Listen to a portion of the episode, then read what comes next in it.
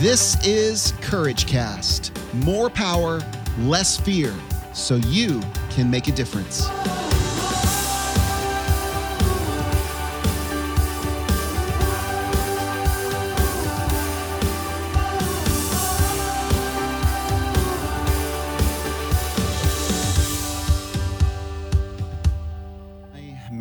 Are so vivid of September 11th. So I'll try to be succinct. I want to talk about where I was and what I was doing first. And then I want to talk about lessons learned and how I've changed since then.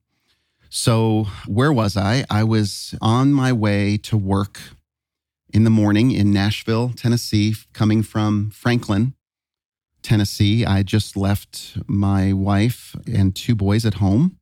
They were, my son was two. My oldest son was two, about to turn three. And my youngest son was not even born yet. He was, I guess I should say, my two boys. I keep forgetting that he was born on um, in October of 2001. So I had a very pregnant wife and uh, a two year old boy at home. And I remember Chrissy called me later, but I'll talk about that in a second. So just timeline wise, I remember getting a call. I was just maybe listening to music. I worked in the music industry at the time, 20 years ago, and I got a call from uh, someone who was supposed to fly in that morning for a job interview from Miami. I was the head of international sales for a record company, and he said, Hey, I can't fly. They've grounded all the flights. And I'm like, Why? I'm like, Well, uh, and he said, Well, there, apparently a plane has hit the Twin Towers. And I was like, what? So anyway, I, I said, all right, all right, I'll touch base with you later. And he went home and we rescheduled his job interview. And I turned on the news on the radio and listened to the radio all the way in. Had another 15 minute ride, I think. I got there and straight up, we had a big TV, a room, conference room with a TV, and, and basically sat watching TV glued to the television. Didn't have any cell phone. I think I did have a, maybe I did have a cell phone at that time, one of those Nokia cell phones. But I, I remember periodically just, just watch, first of all, just watching it all go down. I um, saw the second plane hit the Twin Towers. We were watching, I think it was CNN we were mainly watching at that time. But I think that was right when Fox News began, but that wasn't something that was very popular yet.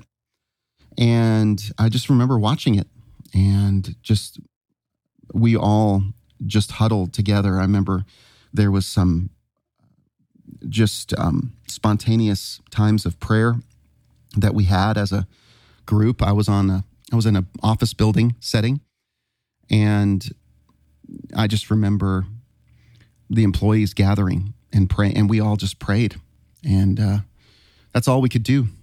I remember my boss telling us that we could go home and be with our families and um, take the rest of the day off.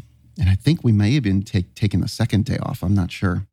But I just remember being stricken with sadness and shock the way it all went down. And um, that's when fear and anxiety, I think, gripped our nation.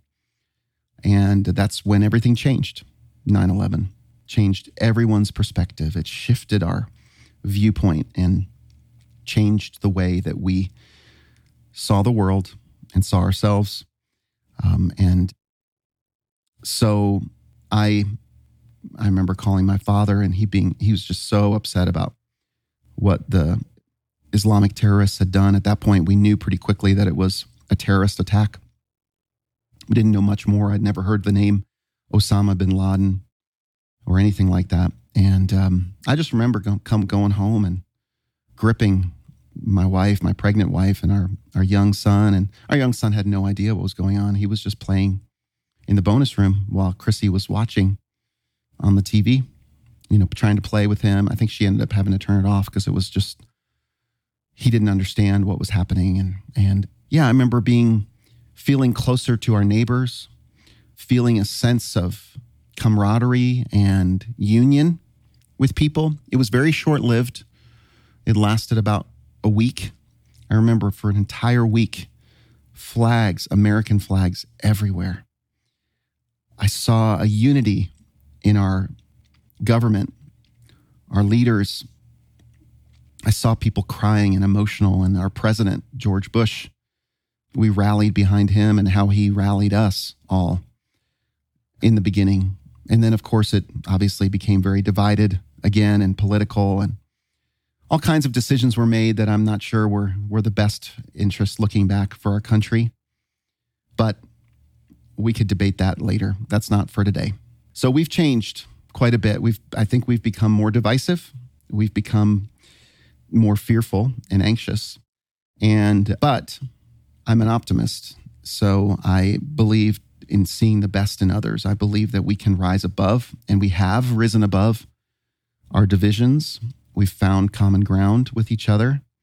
And I uh, believe in the hope of tomorrow and I think what's interesting, just to note to finish this up, is that when we take the humanity out of our cause and we fight against a, when we fight on social media, where social media wasn't what it is today, but when we argue and are divisive, I think if we were looking at the people in their eyes and we were standing next to one another, it's very easy to argue when when you you're not seeing someone, when you're not in the presence of someone. It's it's easier to say hateful things and to say things that you wouldn't say when you're together. And I think it's really really important that whatever we do, whatever we say, even if we're getting ready to post something on social media, even though you might be right,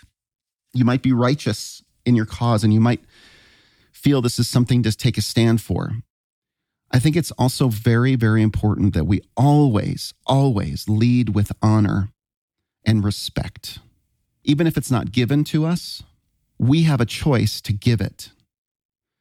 And I think when we do, we will always win. Lead with honor, lead with respect for one another don't take the humanness out of the conversation. Don't be angry with people or causes. Remember that you're, you're talking to a person, you're saying something, your action has an effect on others. And I think true leadership begins with honor. And if we all take personal responsibility for our actions and our words and our decisions, we will always win and we will make so much more progress in the world. So that's that's my 9/11 story, personal story and a little bit of an inspirational motivational message, I guess. Thanks for listening.